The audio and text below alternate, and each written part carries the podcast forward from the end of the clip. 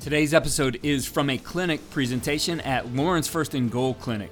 In this presentation, UTSA defensive line coach Sadiq Haynes lays out his process for determining who an offense is by uncovering information on their line and quarterback.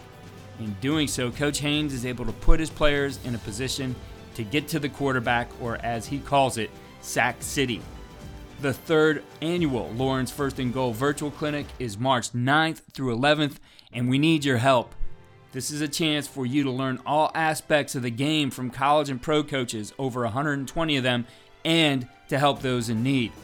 The proceeds from this clinic benefit families who have a child undergoing cancer treatment as well as pediatric brain tumor research. Lauren's First and Goal is not a pass through organization. All of the proceeds go to those who need it, and there are plenty.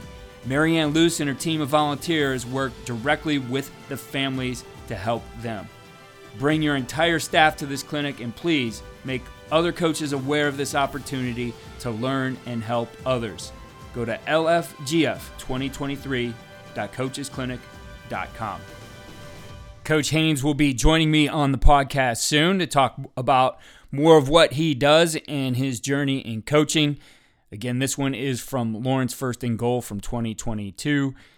The link to this one will be in the show notes. What you see on tape is a direct reflection of what you teach and how you teach. Video is important, but if you don't teach well, you're not going to like what you see on your video. First Down Playbook has been helping coaches teach better for 13 years. It allows you to present installs, playbooks, and practice cards in half the time with NFL quality. Coaching tools like video pairing, a player app, practice schedules, and wristband sheets have made First Down Playbook a program management system with everything in one place. If you're in a position of leadership with your football program, receive a free one week look at First Down Playbook. Call them at 512 814 6158 or visit them on their website or social media. Mention Coach and Coordinator Podcast or use the coupon code COACH24 to receive a $100 discount off the normal $700 First Down Playbook team membership price. Links and the phone number are in the show notes. What an amazing cause. What an amazing time it is for us to get together as coaches. Can't thank these guys enough for putting this platform together. I'm a place where us coaches can come together and talk some football, also while doing it for a great cause. So I'll jump right into to who I am, Sadiq Haynes.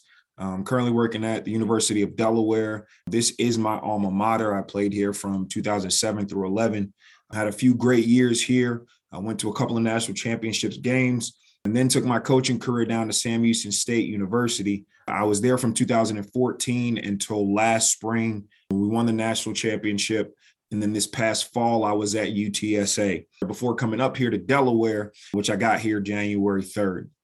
I'm ecstatic for the opportunity.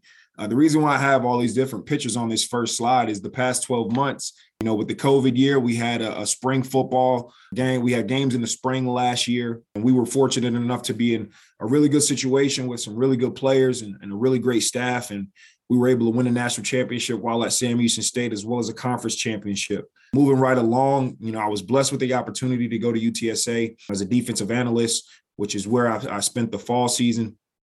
Had an amazing year went 12 and 2 there, Conference USA championship, most wins in school history. Um, and we made it to a bowl game and finished ranked in the nation. You know, these things we, we accredit to to the players. You know, I've been fortunate to coach some really good players. I've been fortunate to be around some really good coaches, and, and I'm blessed for that, which is how I'm in the position that I am today. What we're going to talk about today, right, is pass rush philosophy and scheme. Uh, the ability to be able to get into the opponent's backfield, disrupt the quarterback, and draw up some schemes that will allow you to effectively get to the quarterback. Now, I will be speaking from a defensive line standpoint. Understand there can be different philosophies and schemes as far as how we get to the quarterback, whether it's with pressures, whether it's with just your defensive line.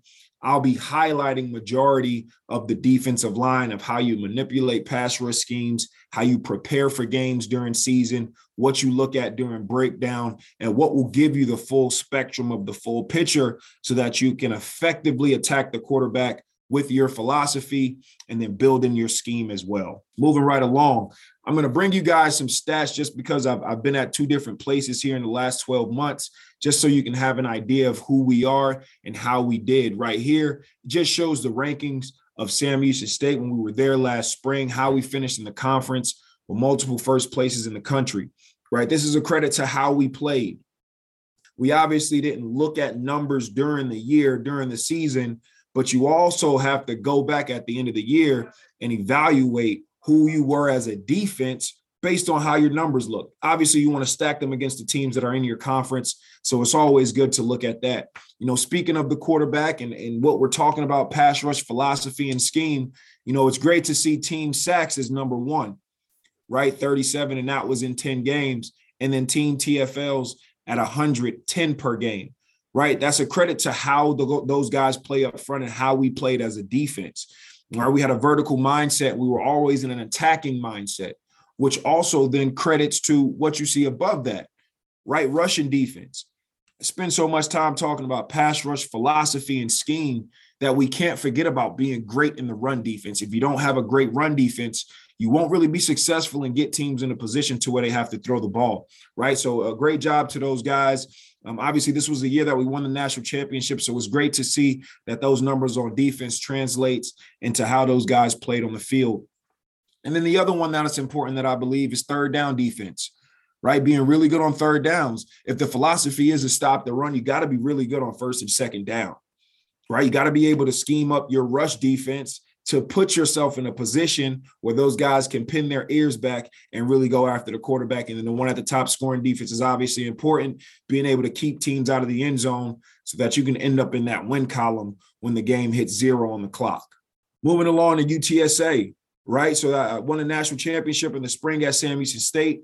Blessed to be a defensive analyst um, and help those guys in the in the meeting room. And, and here it is, right? Finished with 12 wins in 2021 one of the 10 FBS teams to do so. Right. And that's really huge and important with UTSA being a new school and a new foundation. Right. We had one heck of a year because we had a really good culture and we put players in position to be successful. Right. So I just wanted to allude to that. I was around a really great staff at UTSA with the ability to, to really get after guys. Um, we were we were on the field as a defense, especially being able to get to the quarterback, which leads me to the, the very next picture that I have on this side, Clarence Hicks right? Number nine, he was our Sam guy, was able to play out in space for the run and the pass, but specifically, he was one of our best pass rushers. Uh, in the matter of a, a year, right? The year before, he had three sacks, came back to lead Conference USA with 10 and a half. And it's going to get to why that's important, right? To understand when you're talking about the D line and being able to rush the passer, a lot of guys think that they need a million different things right? I just say first and foremost, make sure you have a guy. If you have a guy on defense that has enough ability to be able to rush the quarterback, to be able to bend, to have the agility, to have the speed, right? That puts in that work in the offseason to work on his hips, to work on his finish. You can put him in situations to be successful. You just got to scheme up the offensive line, know what they're doing, and know what to effectively put in the game plan for those guys to be successful right? It doesn't have to be one guy. You can have more than one guy.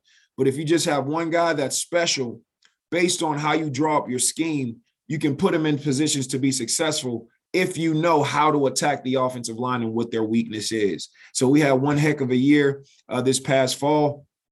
Also finishing in the top 15 in rushing defense. Again, it, it's great to be able to have guys that can be successful to get in the backfield. It's great to finish with sacks. We had 32 at 32 at, at UTSA. But then it's also great to finish on that win column to be more than the losers. All right. And I thought they did a great job with that. All right. So then the next piece, right when we're in college talking about pass rush, scheme, and philosophy, I've been blessed to coach some really good players. I've been blessed to coach some really good players that had some really good ability.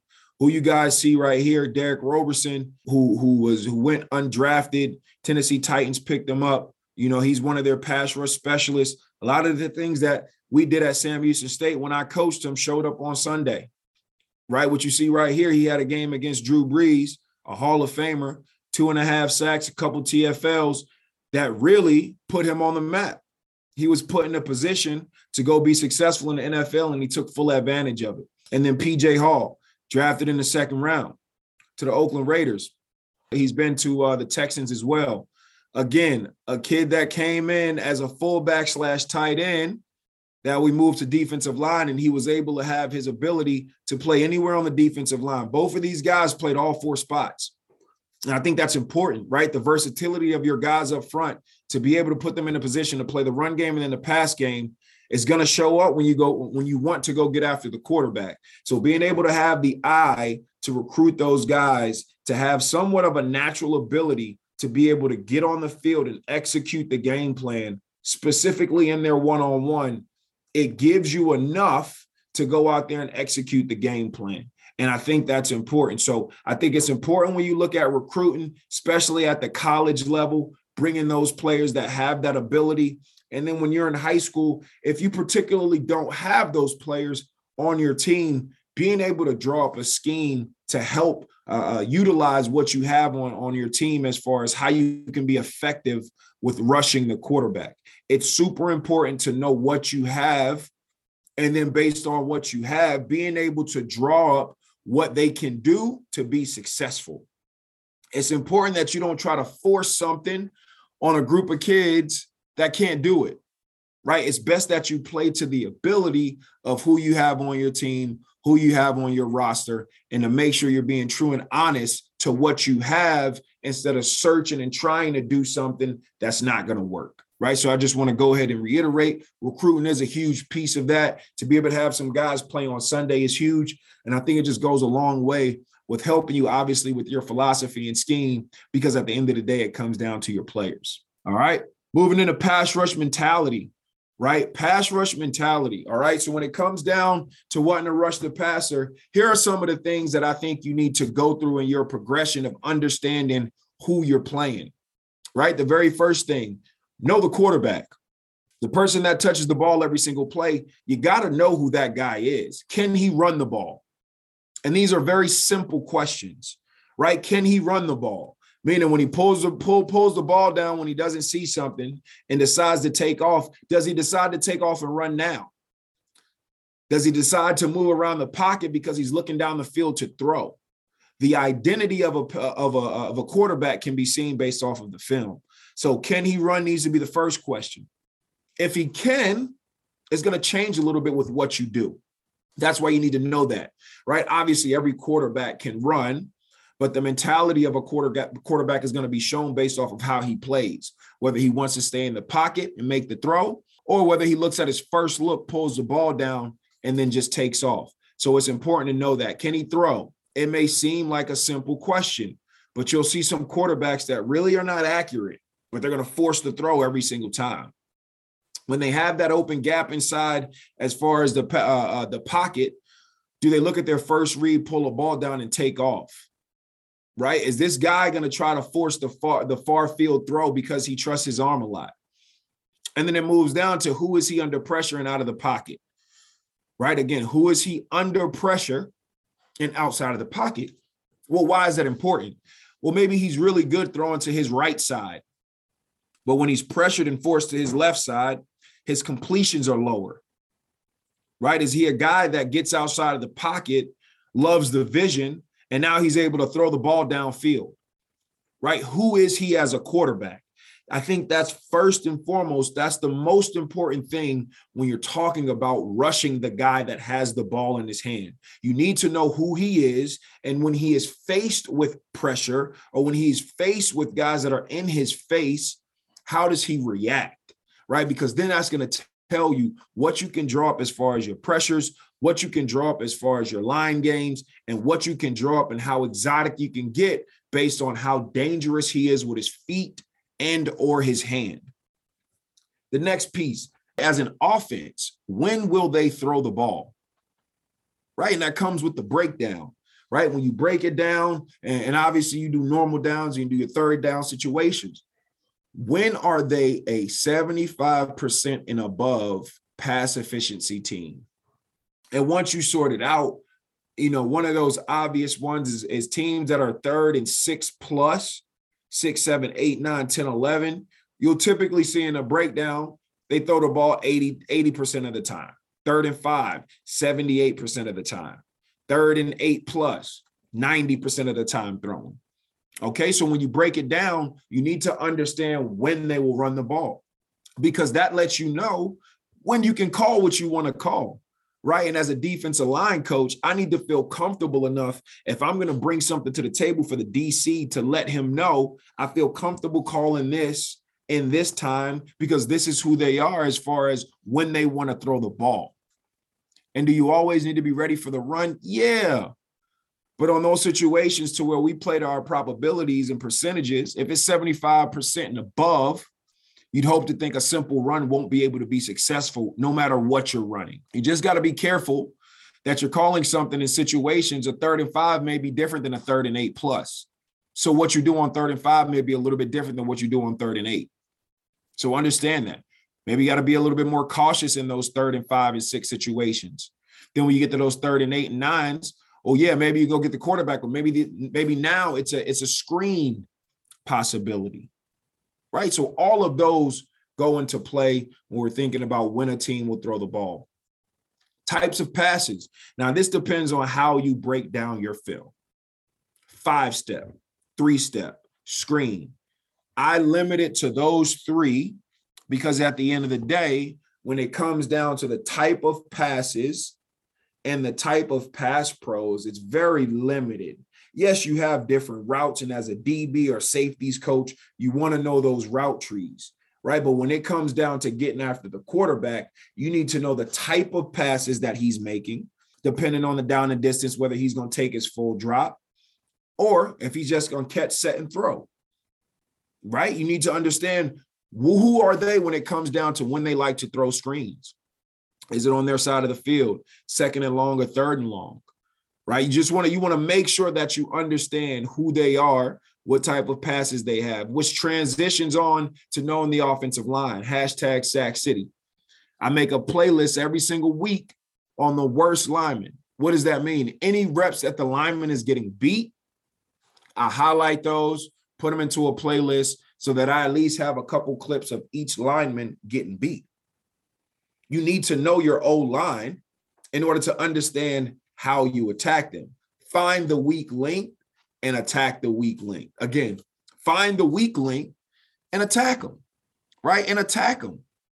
Knowing the O line, you got to understand pass pro schemes, sliding away from the running back, sliding to the running back, full line slide, right? Vertical set. If you're an odd or even team, how do they change their philosophy and how they're blocking those fronts? right? It's a lot of different things that come into play when there's an on the ball tight end. Who are they? Okay, all those small things go into play and understanding how they will block you.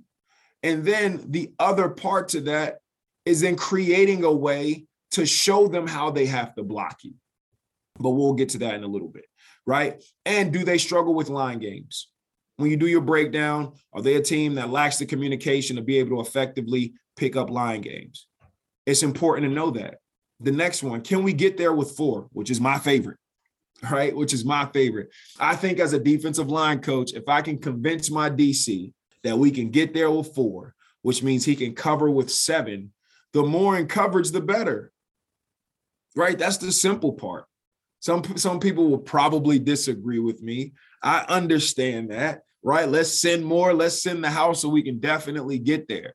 But if I can accomplish the same thing with four, that we can accomplish with five or six, I would hope that it gives you more of a security blanket to call your four down games while keeping those extra guys in coverage.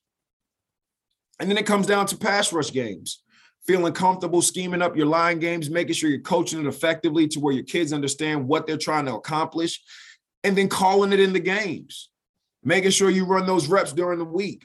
Make sure they understand how the pass rush game is supposed to be run and that there is no finesse if there's a specific way that you want them to run the line game. Maybe you don't run line games because they're not great at it.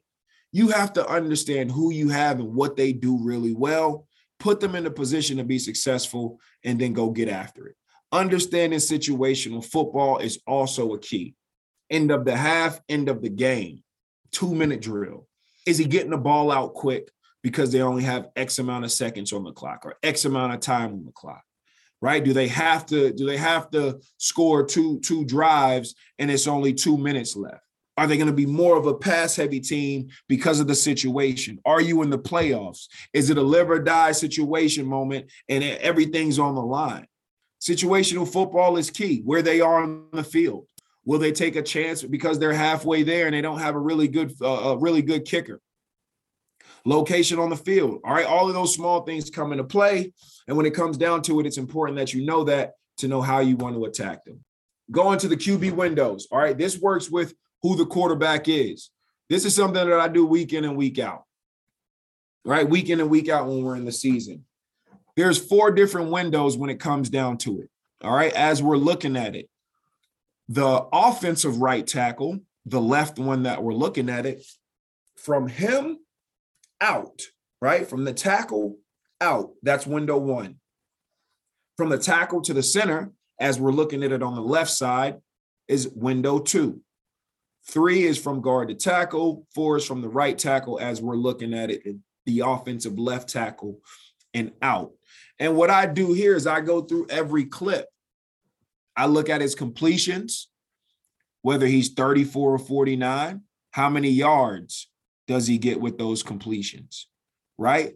The ones that you see in red are the crucial ones. This tells us his identity sacks, fumbles, interceptions.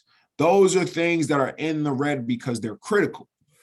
Meaning, if he has, as we're looking at this, right, between window two and window three. He's been sacked seven times. Window four and window one, he's been sacked a total of two times. So, what this tells me is the middle of his line is the weakest. That's where they're giving up the most sacks. Does he give up some sacks outside? Yeah, one here or there, but that's where the action is. And then scrambles the other one that's in red right there, right? Is this a guy that likes to run a lot? Now I can go to my DC and this one and say, hey, out of these X amount of attempts right now, he only has four scrambles total for 21 yards. Right? Window two, he has three scrambles for 20 yards. Window four, he has one scramble for one yard. Not a high probability of this guy being a runner. Right? And again, he can have 10 scrambles but it's only if it's only for two yards, uh, that would be a TFL, right? But if, if 10 scrambles for let's say 20 yards, it's not like he's a dynamic runner. He's getting right past the line of scrimmage and more than likely getting tackled. Okay, so this is a great way to show those critical times. It's great for the DB. Sometimes you see where a quarterback likes to favor as far as where he likes to throw. As we see it here, window one, he completed the most amount of balls, 34 of 49, right? Which means he likes to throw to his right side. More times than none, you'll see quarterbacks' dominant hand being the most dominant side. Right handed quarterback, window one, the defensive left, the offensive right, typically is his favorite spot to throw. Then you'll know whether a team likes to throw underneath or not if it's in window two or three, or do they like to throw down the field in the middle of the field? Right. So, all these things you can find out the identity of a quarterback. And it's also something you give to your D line. Maybe they're not as hooked on the uh the the completions and the yards, but definitely the sacks, the fumbles, uh, and the scrambles, those are all critical to know in those down situations. Thank you again for listening to the Coach and Coordinator Podcast. The link to this entire presentation is in the show notes. Again, remember to help others out by attending the Lauren's First and Goal Clinic. That's lfgf2023.coachesclinic.com. Follow all we're doing on coachingcoordinator.com and follow me on Twitter at Coach K. Grabowski.